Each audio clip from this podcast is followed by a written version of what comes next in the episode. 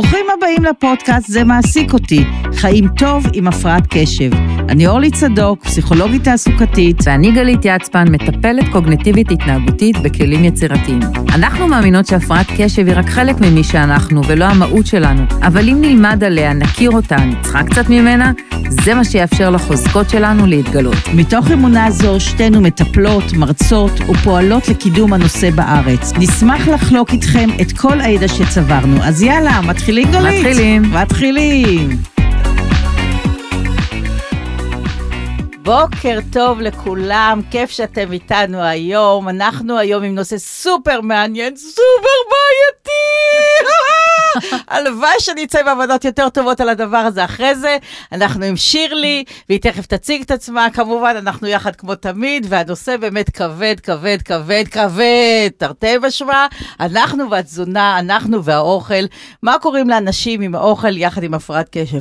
אז בוקר טוב, שירלי, בואי תציגי את עצמך. בוקר טוב, איזה כיף להיות איתכן. ממש, ממש. אוקיי, אז אני, אה, אני שירלי, בעצם עשיתי דוקטורט בהפרעת קשב ותזונה. אחר כך המשכתי לפוסט דוקטורט באנגליה, להעמיק יותר את התחום עם חוקר ממש ממש מוביל בתחום התזונה, פרופסור גורטיז. וחוץ מזה אני מרצה באוניברסיטה העברית, אני מאבחנת, אני מטפלת, אני מנחה של סדנאות, אני מדריכת הורים, אני כותבת טור בארץ, כתבתי גם ספר, ואני מנהלת את קהילת אנשי הקשב המדהימים בפייסבוק. זה מה שקוראים סלשרית בעולם המודרני, גם וגם וגם וגם, אין ספק שהקריירה שלך מאוד מייצגת. כן, אבל הכל בהפרעת קשב. אז איך הגעת. דווקא לתחום של תזונה והפרעת קשב? או, אז באמת התחלתי להגיד שאני גם אה, נשואה לאיש קשב ויש לי ילדי קשב והאיש שלי בעצם שהכרנו אז הוא כל הזמן היה אוכל חומוס. וזה שיגע אותי. אני בישלתי חצי יום, הייתי בשלנית צעירה, חצי יום, קציצות, עניינים, דברים, הוא היה מגיע, פותח את המקרר, רואה את החומוס, אין, נשבה בקסמי החומוס ואוכל אותו עם פיתה ולא משנה מה הייתי מכינה. ואז יום אחד בטעות החומוס התחבא במקרר, הוא לא מצא אותו, ואז הוא, פתאום ראיתי שהוא אוכל את האוכל שהכנתי. אז התחלתי להחביא במכוון את החומוס, וזה אשכרה עבד, הוא פשוט התחיל לאכול אוכל אחר, ואז קלטתי שהוא פשוט עם האכילה האימפולסיבית הזאתי, קופץ על מה שהוא רואה, ופשוט התחלתי לסדר את הסביבה מסביבו. ואז אמרתי, יאללה, נראה אם זה... אז כמו שאנחנו אומרים אצל הפרעות קשב, אין אתמול, עת מחר, יש רק עיר עינה, מה שאנחנו רואים, אם החומוס הוא בתוך הפריים שלי, זה כל מה שיש לנו, לא חשוב מה היה, לא חשוב מה תכננתי, לא חשוב מה יהיה הלאה, לא חשוב התוצאה של זה, מה שאני כאן, בכאן ועכשיו, אנחנו נצטרך באמת לדבר על איך מתגברים על זה. בדיוק. כן, אבל לפני שאיך מתגברים לזה, בוא, נ- בוא נכיר קצת איך אנחנו נראים כשאנחנו אוכלים, או מה קורה לנו בסביבת אוכל. באמת, אוכל זה משהו נורא זמין. זה, זה כל הזמן סביבנו. זה אחד הדברים שהכי... הכי קשה בעצם אה, לווסת, כן, אני נכון. מרגישה שהרבה פעמים הפרעת הקשב שלי, באמת, אנחנו צריכים לווסת אותה, וזה הכי קשה מול אוכל, כי זה כל הזמן נמצא שם. בדיוק. אז איך אנשים עם הפרעת קשב אה, מתנהלים עם אוכל? Mm. מה, מה, מה, מה הדברים, אה, אני יכולה לספר לך קצת, אה, על, אה, אנחנו נספר קצת עלינו, איך אנחנו מתנהלות עם אוכל, אבל לפני זה תספרי ככה, אורלי כבר בוכה, חבל שאי אפשר לראות. אוקיי, אז כן, זה באמת נושא מאוד בעייתי, כי הוא מאוד לא מבוסת, כמו, כמו רוב התחומים של הפרעת קשב שלא מבוסתים, אז גם פה בתזונה, רק שהתזונה היא חיינו, אנחנו כל הזמן אוכלים וכל הזמן ליד אוכל. כן. אז זה יכול להתבטא אה, בכמה פנים. קודם כל, הם אוכלים בצורה פחות בריאה, חד משמעית, יותר מתוקים, יותר junk, יותר fast food, את סיפרת יותר... על איזה מחקר שעשיתם שמאוד נכון. מעניין, אני אשמח שתספרי עליו, מה נכון. שעשיתם באוניברסיטה. כן, אז באמת אה, בדוקטורט שלי בדקנו מה הם אוכלים ביום יום, והעברנו להם שאלון ענק עם 120 פרטי מזון, וביקשנו מהם כל יום לסמן מה, מה הם אוכלים.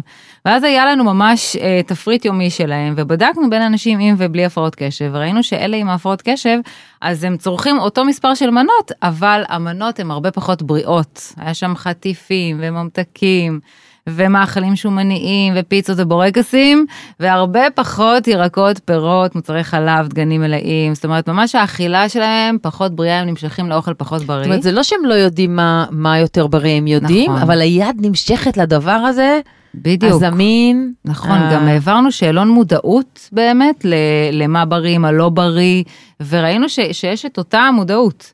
והדפוס אכילה הזו, אז גם הוא הרבה פעמים גורם יותר להשמנה. בעצם אה, יש כמעט פי שתיים סיכוי להשמנה, אם יש לך הפרעת קשב, וככל שאתה יותר מתבגר, ככה הסיכון עולה, האכילה היא יותר אה, רבה ויותר אימפולסיבית. אנחנו רואים שבאמת המודעות לא משפיעה, זה כמו בהרבה דברים אחרים, אני יודעת שאני צריכה לסדר את הבית, אני יודעת שצריך אה, אה, לארגן את החדר, אני יודעת שאם אני לא אלמד היום למבחן, אז אה, מחר, זה, מח, מחר בכל זאת יגיע, אבל המודעות זה כזה כמו איזה עננה שעוברת בראש, צ'יק, חולף לו ככה, ועננה לא כמו יום של יום סוער, עננים כאלה קלים, ענני נוצה כאלה ש...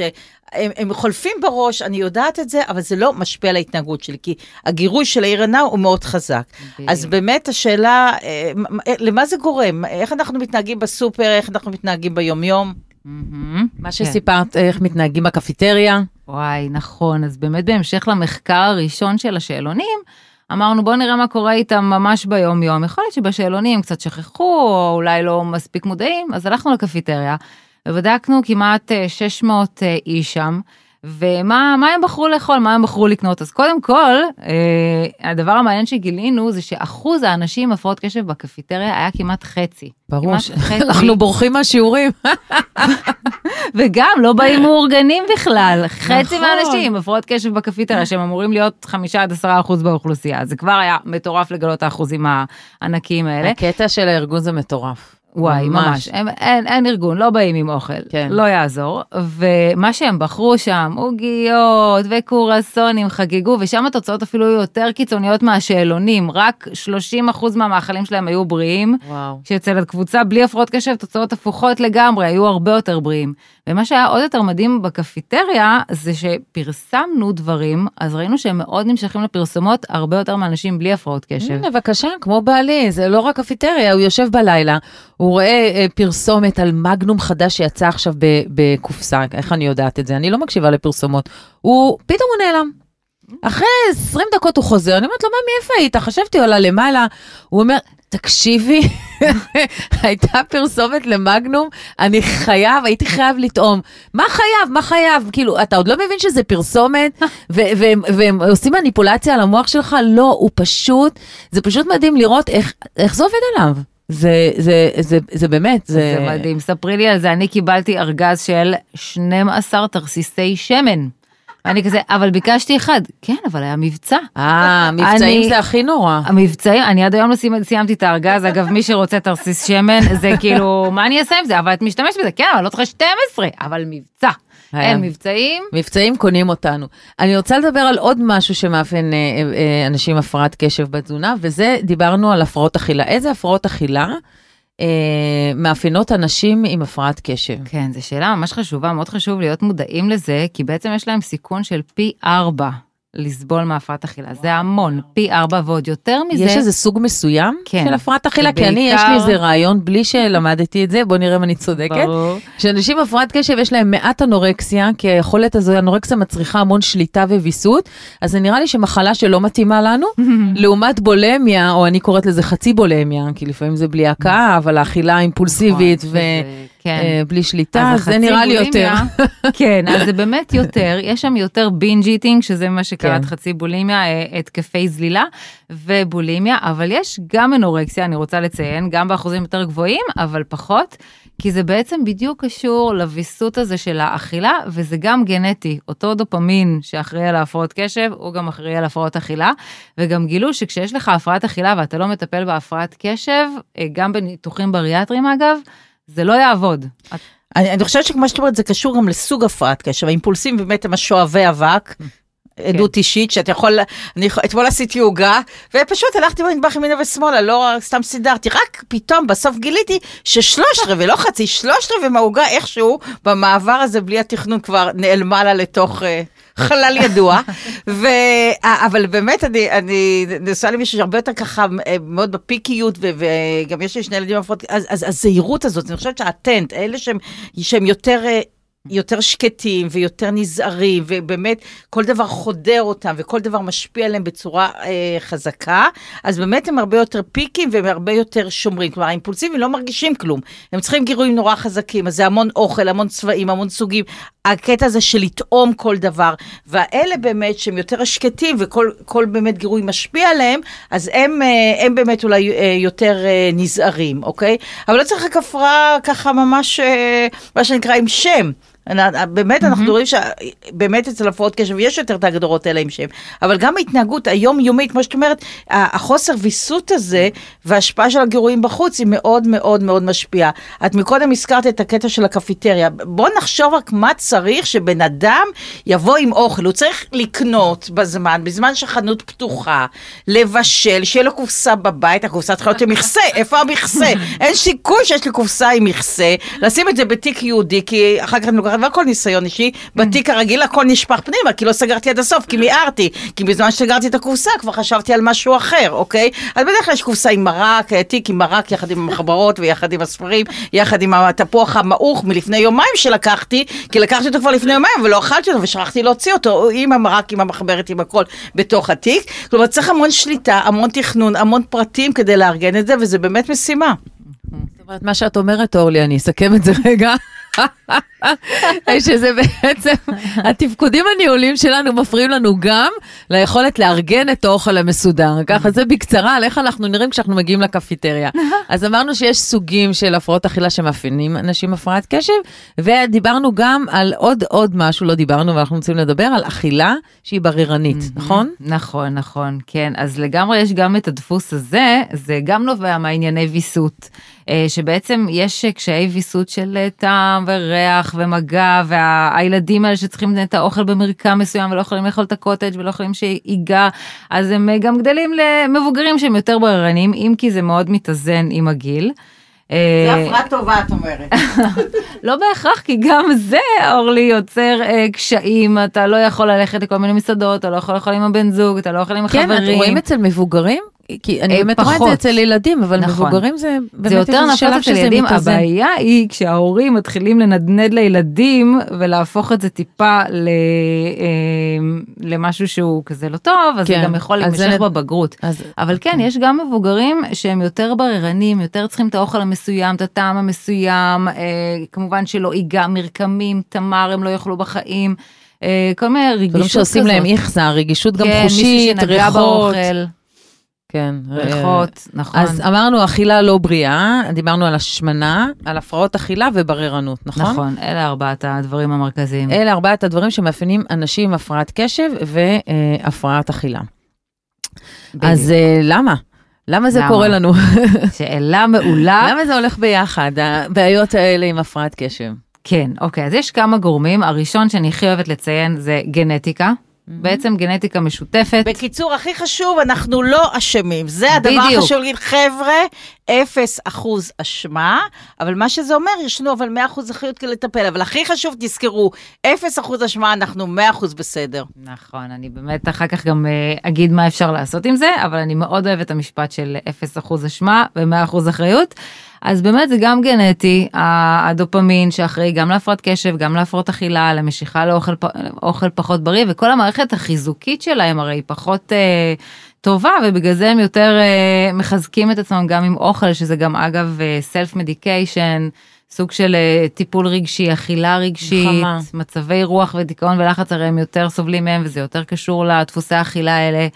גם הפרעות בשינה קשורות, גם פחות כושר גופני שהם עושים קשור. זאת אומרת, אנשים שלא ישנים הרבה, אה, כן. הם אה, הרבה יותר נוטים לאכול אחר כך גם מתוק ולאכול אכילה אימפולסיבית. בדיוק, נכון. זה ממש אה, הולך ביחד, וגם אנשים שעושים פחות ספורט, אז הם גם... גם, גם עייפות. אני רואה שגם נכון. עייפות וגם mm. הרבה פעמים הקושי לווסת את הרגשות. אני מוצאת את עצמי הרבה פעמים בימים שאני מטפלת בתוך הקליניקה, אני רואה שאני אני ממש שמה לב לאכילה רגשית. Mm-hmm. כאילו כל, מי ש, כל מה שנכנס לי, וכל ההתכווננות שלי לאחר, ואני ככה נורא בקשב, אני ממש מגייסת את כל הקשב שלי להיות יחד עם המטופל, ואיך שהמטופל יוצא, אני רואה את עצמי נשאבת למקרר, פותחת את כל מה שיש, וכאילו בין המטופלים, עזבי שאני לא מאורגנת, שזה עוד אחד הלמה זה קורה לנו, בגלל שלא הספקתי מראש להכין את ארוחת הצהריים, ואז כבר יש לי רצף של פגישות, ואז מגיעים מטופלים, אז יש לי יותר נטייה לנשנש, שנשנשת זה ממש מחלה. נשנשת, ברור. אני צריכה להוסיף אותה ל-DSM, הם נשנשת, זה המחלה של בני הבית שלי,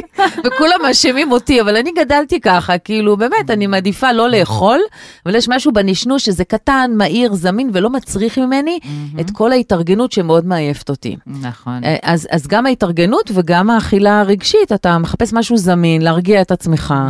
יש לך איזה מצב רוח כזה, לפעמים... אה, נעים או לא נעים, נכון. משהו סותם לך את הפה וזהו, וממשיכים הלאה. נכון, האימפולסיביות היא מאוד, היא הסבר מאוד מאוד חזק שם, הם לא יכולים לעצור את עצמם. ו... וגם הנושא של הקשב אגב, שהם פחות מרוכזים באוכל, כמו שתיארת אורלי, הם כן, פחות אתה שמים אוכל, לב. אתה אוכל, אבל בינתיים אתה הולך אה, וואטסאפים, או קורא משהו, נכון. ובכלל לא שמת לב שנגמרה הצלחת.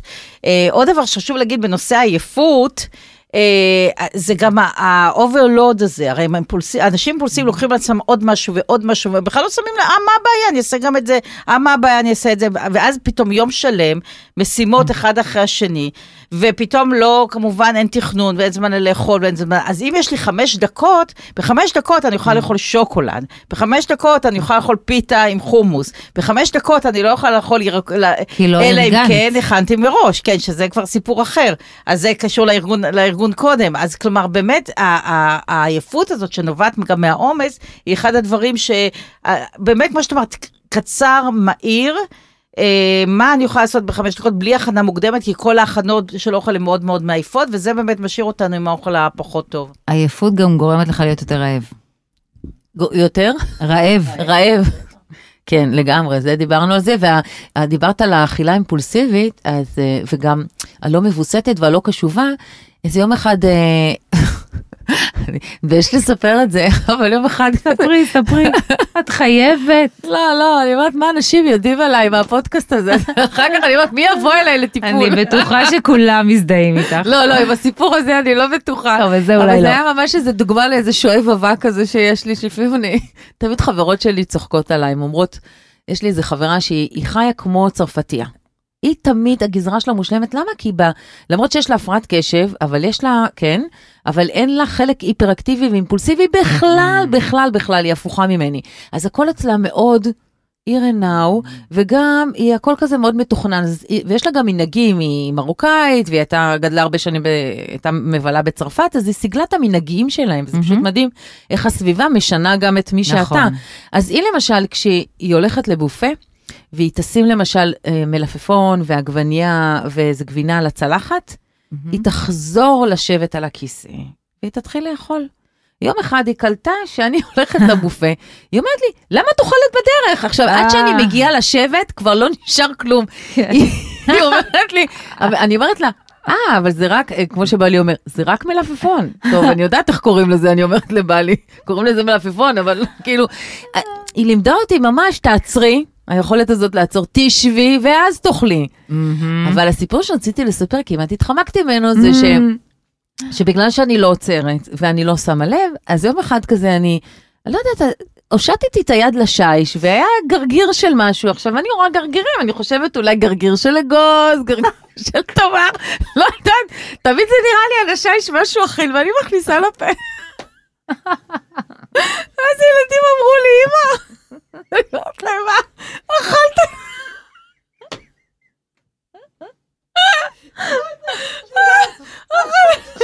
אכלתי את האוכל שלך, את האוכל של החתולה. אני חושבת שזה אחד. השיאים. אני חושבת שזה אחד השיאים שלי, וואי, זה באמת. שהילדים עוד קלטו את זה. בכלל זה כאילו זה שיא השפלה. מילא הם יכולים לקלוט אותי אוכלת משהו מהרצפה שנפל. אבל לאכול את האוכל של החתולה, פה הבנתי שאני באמת בבעיה קשה, שלא יעזור שום דיאטנית, שום תזונאית. אם אני לא אעצור ואני אהיה קשובה למה אני אוכלת ומה נכנס לי לפה, נכון. אני אמשיך ואגדל ואגדל ואגדל. ממש, זה ממש העניין של הקשב, ש- שלא רק האימפולסיביות, להיות סיפור קשוב. הורס, מה להגיד? אחרי זה כבר. לא צריך שום דבר, הבנו. הכל. לא צריך שום מחקר דוקטורט. לא צריך שום מחקר, הבנו. מתמצת את כל הבעיות של אנשים עם הפרעת קשב, אז בואי תתני לה עוד למה. אז אמרנו חוסר ארגון, חוסר תכנון, גנטיקה, מצב רוח, ספורט, שינה, מהמם. רגישות חושית, נכון? דיברנו על זה, קושי בוויסות, לא דיברנו על סביבה. כן. אנחנו כסביבה. סביבה זה הנושא האהוב עליי, כי זה המחקר שלי. אז דברי, דברי קצת על הסופר ועל הסביבה. אוקיי, אז אה, קראתי את השרשרת שלי מרוב צחוק מהסיפור שלך. אה, עוד עכשיו שאת אימפולסיבית. כן.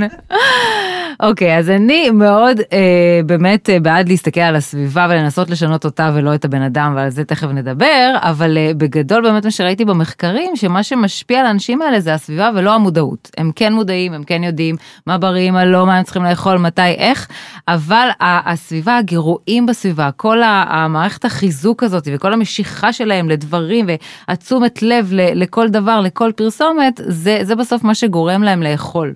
Uh, בגלל זה באמת... אמא שלי קוראת לזה להוציא את האויבים מהבית. אה, יפה, להוציא את. האויבים מהבית, כן. נכון, זה חלק אגב מהפתרונות, שוב, ב, לא בקיצוניות, אבל uh, אם יש דברים שאי אפשר לעמוד בפניהם, נגיד אצלי זה קורנפלקס. ואם זה אוכל, זה הדבר שאת לא יכולה לעמוד בפניו. אז... לא, אה, יש ויש אוכל, אז באמת המטרה היא, אנחנו כבר קצת זולגים לפתרונות, זה להכניס יותר מאכלים בריאים, אבל כיפים ואטרקטיביים. אבל אז אנחנו מרמים את עצמנו, כמו שגלית לימדה אותנו בבוקר, אבל יש אורחים, גם אצלי מגיע סוף שבוע, צריך שיהיה מה לאכול, ואז פתאום יש עוגיות חמאה, יחד עם עוגות, יחד עם uh, כל מיני לחמים, יחד עם כל זה.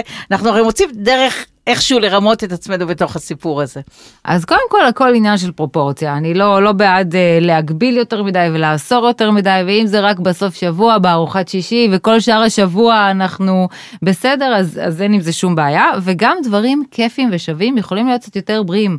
גם כששמים פלטת פירות כזאת צבעונית וכיפית חתוכים, זה גם כיף לנשנש בדיוק אותו דבר. אבל זה, שוב, מה שאת אומרת, צריך תכנון, לקנות את הפירות נכון, נכון. בזמן, לא גם שהם קשים מדי וגם לא שנרקבו לנו אחרי שבועיים שלא עשינו אותם שום דבר, וגם נכון. לחתוך שצריך המון סבלנות ו- ופעולה רוטינית, אז, אז ומאוד נכון. להשתדל לא לחתוך את האצבע, מה שקורה לנו מדי פעם, כי בדיוק, כשחתכנו, אבל תראי, אותו דבר אחר. את יכולה להגיד גם על ארגון זמן. למשל, גם ארגון תזונה זה כמו ארגון זמן, כמו שבארגון בדיוק. זמן את מצאת את הפתרונות, מצאת המזכירה, מצאת את היומן. נכון, אז אורלי, אז אנחנו צריכים, עם כל הבעיות, להבין שאנחנו צריכים למצוא... גלית, אני לא יכולה למצוא מזכירה שתאכל במקומי, אם הייתי מוצאת מזכירה שתאכל במקומי, החיים שלי יהיו נפלאים. אנחנו לא יכולים בפודקאסט אחד לפתור לך את כל הבעיות, אורלי. אבל את יכולה. אבל אם מצאת תחום אחד שבו מצאת פתרונות כמו מזכירה, את תמצאי גם בתחום האכילה. במקום מזכירה, תביאי מישהי שמבשלת פעם בשבוע, מכינה לך קופסאות נכון. ליומיים, לא לגמור כמו בלי פעם, כשהכרתי בלי. הוא, יש לו עניין עם אכילה, זה ממש, זה מונולוג בפני עצמו, זה רק לעשות על זה הצגה של שעה וחצי מינימום. אבל יש לו, כל פעם הוא עובר מתזונה לתזונה, כי זה גם משהו שמאפיין אנשים הפרעת קשב, נכון. הם כל הזמן מחליטים על דיאטן חדש. Mm-hmm. שבוע שעבר הוא התקשר לאיזה מישהו, הוא עשה לו ראיון, הוא אומר לו, מה זאת אומרת? הוא אומר לי, אני מראיין את הדיאטנים, עד שאני אחליט, הוא ראיין את הדיאטנים. זה כל פעם עובר מפתרון לפתרון, וגם הפרסומות, כמו שאמרנו. מאוד עובדות עליו, אז הוא רק משמין מלעבור מדיאטה לדיאטה. אז, אז כשהכרתי אותו, פתחתי את המקרר אורלי וראיתי קופסאות, אמרתי, מה זה כל הקופסאות? אז זה היה מאוד באופנה דיאטלי, הוא קנה קופסאות לכל אה. השבוע, עם אוכל מאורגן, והיה לו בוקר, צהריים וערב מה אוכל, שעל פניו זה משהו מקסים לאנשים הפרעת קשב, אבל ביום השני, הוא אכל, לא, הוא אכל את כל המנות האחרונות של כל השבוע. ואז הוא התחיל לנשנש, כי ביום השלישי לא היה לו במקרר. הוא היה לאכול, כי הוא אכל את הכל. עכשיו אמרתי לו, טוב, זה לא טוב, דיאט לי, בוא נעבור למשהו אחר. יום אחד הוא לקח אותי לדיאטן, הוא השיב אותי. עכשיו, אני, מצ... הוא היה אחרי הופעה, הוא היה עייף, כמו שאת אומרת, הוא נרדם, שפתאום שמעתי את הנחירות, ומצאתי את עצמי יושבת עם הדיאטן להכין בשבילו את הדיאטה. ככה הוא, או קר, מאז שאני מכירה אותו, אין משהו שהוא לא ניסה, והוא רק הולך וגדל וגדל וגדל. אז בוא, בוא נדבר על זה. למה דיאטות לא טובות לאנשים עם הפרעת קשב? וואי, גדול. טוב, קודם כל, דיאטות הן לא טובות, נקודה. נקודה, נכון. לאף אחד, 95% מהדיאטות נכשלות. לא רק מהדיאטות, מהקסמים. כל אלה שמציעים את הקסמים. נכון. 30 יום, 90 יום, נכון. 20 יום מתים. זה לא מחזיק. כמו שבעלי אומר, מהיום בבוקר. אין, זה שטויות. Mm. מה זה מהיום לא, בבוקר? אין דבר כזה. אתה צריך בעצם לפתח, למצוא משהו שנוח לך וטוב לך ומתאים לך, ושאתה אוהב ונהנה. אתה לא יכול לסבול. אתה לא יכול לאכול דברים ש... שאתה לא אוהב אבל מה זה בדבר שאתה נהנה מזוגות קצפת, אה, לחם מטוגן ו... אז את יכולה לעשות לחם מטוגן, אם זה ספרי שמן אני אביא לך, יש לי, למשל. זה, זה, זה בסדר גמור, אפשר גם לאכול טוסטים, אפשר לאכול עוגות, מלא דברים. את יודעת ממה אנחנו משמינים? מהייסורי מצפון של אחרי שאכלת. אם היית אוכלת ובוחרת ועושה בישיבה ואוכלת לך את הלחם המטוגן בישיבה, ועליו קצפת ודבדבן, ונהנית מזה כי בחרת בזה, והיית אומרת, כיף לי, אני נהנית ובחרתי, ולא היית קמה ואומרת, אחר כך, איזה גרועה אני, הנה עוד פעם זה קורה לי, וכל האיסורים, וכל מה שאנחנו יודעים מדברים אחרים עם הפרעת קשב. אולי מתפתח כל השיח הפנימי הזה, היית יכולה ליהנות, כי אנחנו משמינים מהאיסורי מצפון ומהאשמה, לא מהאוכל עצמו. נקודה מאוד מאוד חשובה, צודקת לגמרי. Uh, ובכל זאת, מה אנחנו יכולים לעשות mm-hmm. כדי ככה, מה ככה, שוב, תזכרי, אנשים עם הפרעת קשב, אי אפשר הרבה טיפים. אחד, כן. שניים, שלושה, הטיפים הברורים והעיקריים, ושוב, הכי חשוב, כאלה שאנחנו יכולים לעמוד בהם.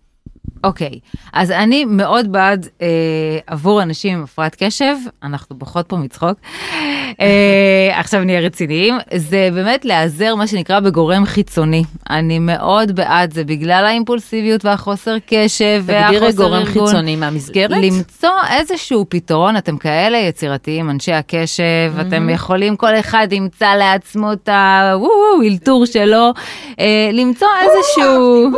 כן. היום אני אוכלת למצוא פתרון שיעבוד, למצוא מישהו שיבשל לך ויכין לך את האוכל כל יום, אפילו הבן זוג, כמו שאני החבאתי לבעלי את החומוס, אז להיעזר בבן זוג בתקווה שאין לו הפרעת קשב, הוא יכול לארגן עבורך, לשים עבורך את הצלחת, ממש למצוא... אני חייבת להגיד, ואולי זה באמת התוצאות של הקורונה, דווקא לבשל בעיניי זה פתרון, כי זה התעסקות עם נכון, אוכל, גם, נכון. יש ריח, יש טעם, נכון, יש ככה התעסקות כזה, משהו בהנאה החושית, נכון. אה, בא לידי ככה ביטוי בתוך היצירה של האוכל, ואז אני מרגישה, לפחות לי, נכון. שאני פחות צריכה לאכול, כי כבר הייתי בתוך החוויה של, של האוכל. ואת גם יותר נהנית מזה. באופן אחר, אני גם יותר נהנית, וגם באמת, באמת יש את החוויה של נתינה, שאחרים נהנים, נכון. ולסדר את השולחן. אז שוב, יש משהו בזה, אם זה לא קשה מדי, כי לפעמים זה יותר מדי דברים, אני יכולה למצוא את עצמי פתאום עם... שמונה, שמונה דברים שהתחלתי להכיד, ארבע, חמש עשרים באים על האש, אני כבר לא יודעת בכל אחד מהם, כל מיני דברים בתנור, אין לי מושג מה שמתי, איפה, אני צריכה להיות עייפה, שמה את המלח, מלח בסוכר וסוכר במלח, וכבר איבדתי שליטה על הכל, אבל אם אני בכל זאת מצליחה לווסת את זה, אז זה יכול להיות חלק מהפתרון, לפחות ככה אני מצאתי, שזה נכון. התעסקות עם האוכל, אבל בדרך שונה. כן, באמת אה, לבשל את האוכל שלך וליהנות מזה, ולתת גם דוגמה לשאר המשפחה.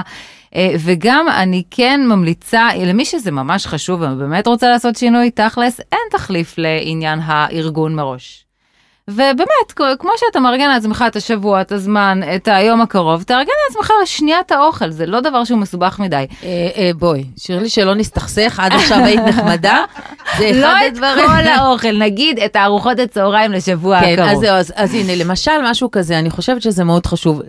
לקחת ולהגיד תארגן, זה משהו מאוד נכון, מאיים עלינו. נכון. אבל את אומרת, אוקיי, אני לא בן אדם מאורגן, נכון. אבל יש בי חלקים שאני כן יכולה להיות מאורגנת, כמו שאני מאורגנת לעבודה, ואני מגיעה בזמן, נכון? יש לנו את החלקים האלה. אז תארגני לך את הצהריים. משהו אחד, כן. אני חושבת שהעוגן האחד הזה הוא מאוד מאוד נכון. חשוב. בגלל זה אני גם אומרת אה, שכל אחד יבחר מה מתאים לו. אני לא אומרת מה מתאים לכולם, כל אחד שימצא מה נוח לו. נכון, ובגלל זה גם החשיבה האישית היא מאוד חשובה, כי כל הניסיון שלי, כל הניסיון להיות כמו השכנה המאורגנת, המתוקתקת, שיוצאת עם שש קופסאות, ויודעת מאתמול כבר מה היא תאכל מחר, mm. ויש לה הזמנה מסודרת בסופר, mm. ולא כמוני שנייה קופצת למכולת כי שכחה משהו. כל ניסיון להשוות את עצמי אליה גורם להמון תסכול נכון. ו- ולסבל. נכון. ואני חושבת ההכרה במי אני, מה היכולות שלי, מה מתאים לי, עם הפרעת הקשב שלי, זה עושה איזשהו שינוי בכל ההיבטים של החיים וגם בהיבטים נכון. של האכילה. אני אף פעם לא אהיה כמוה, אין מה לעשות. נכון. אני גם לא אהיה כמוה שיכולה לאכול את אותו אוכל שדיאטן נתן, וזה משעמם כי אני בן אדם שאוהב גיוונים, נכון. אני אוהבת לצאת, אני אוהבת לשתות יין, אני אוהבת עניין בחיים, אז, אז אני לא מנסה להיות כמו מישהו אחר. Mm-hmm. אני מנסה להיות קצת ויש יותר... ויש בזה גם הרבה דברים טובים אגב, זה כיף איתך, ואורלי מבשלת אוכל יצירתי ו- ומדליק ומצחיק, זאת אומרת, יש פה גם דברים מאוד מאוד טובים בהפרעת קשב וגם בתחום הספציפי של התזונה, ואני תמיד אומרת לשפר במשהו, לא צריך לעשות שינוי קיצוני, כן. עכשיו להוריד את כל הסוכר. נכון. למצוא משהו שאתה משפר כי אותו. כי הקיצוניות הזאת, גם, זה מה שגם גורם להשמנה. כאילו, נכון. כל, כל פעם שאנחנו מחליטים משהו קיצוני, זה גורם לתסכול, ואז השמנה, ואז uh, נכון. המעגל הזה חוזר uh, חלילה וחלילה. נכון. גלית, באמת, אני חושבת שאמרת עכשיו את אחד המשפטים הכי חשובים שלנו פה, וזה בכלל ההשוואה לאחרים, ולהגיד למה הוא ככה, ולמה אני ככה, ולמה זה מגיע לי, ולמה לי זה קשה, ולמה לשני זה קל, זה בכלל הדברים שהכי תמיד מורידים אותנו בכל התחומים, בכלל לא צריך הפרעת קשב בשביל שזה יוריד אותנו, וכמו שאת אומרת, זה רק מיותר, זה לא נותן שום דבר, אלא אם כן אני מסתכלת על מישהו כמו... להחביא את החומוס מאחורה, כבר ניקח את הטיפ הזה, הבעיה שאני אחביא, אז אני אדע. ואת יכולה, אז, אה, אגב, גם לשים לפפונים קטנים ועגבניות שרי כן, מקדימה. מקדימה, אז אה, יש טיפים, אלא אם כן אפשר ללמוד ממישהו, אבל ההשוואה שהיא רק מורידה, ולמה אני לא כך ולמה אני לא ככה, היא באמת, אה, היא באמת מאוד מסרסת. לא נגענו בנושא של טיפול תרופתי, אבל זה מאוד חשוב. המון אנשים עם הפרעת קשב, כשהם מתחילים לקחת טיפול תרופתי, אז זה עוזר להם, או נכון. יש, יש, זה עוזר להם בוויסות, כן. אה, אבל גם זה משנה מאוד את הרגלי האכילה. אה, אני יכולה לתת דוגמה מעצמי ומהילדים שלי, שבתקופות שהם היו לוקחים אה, אה, טיפול תרופתי, באמת אין קשר, אתה מאבד את הקשר למנגנון השובע והרעב.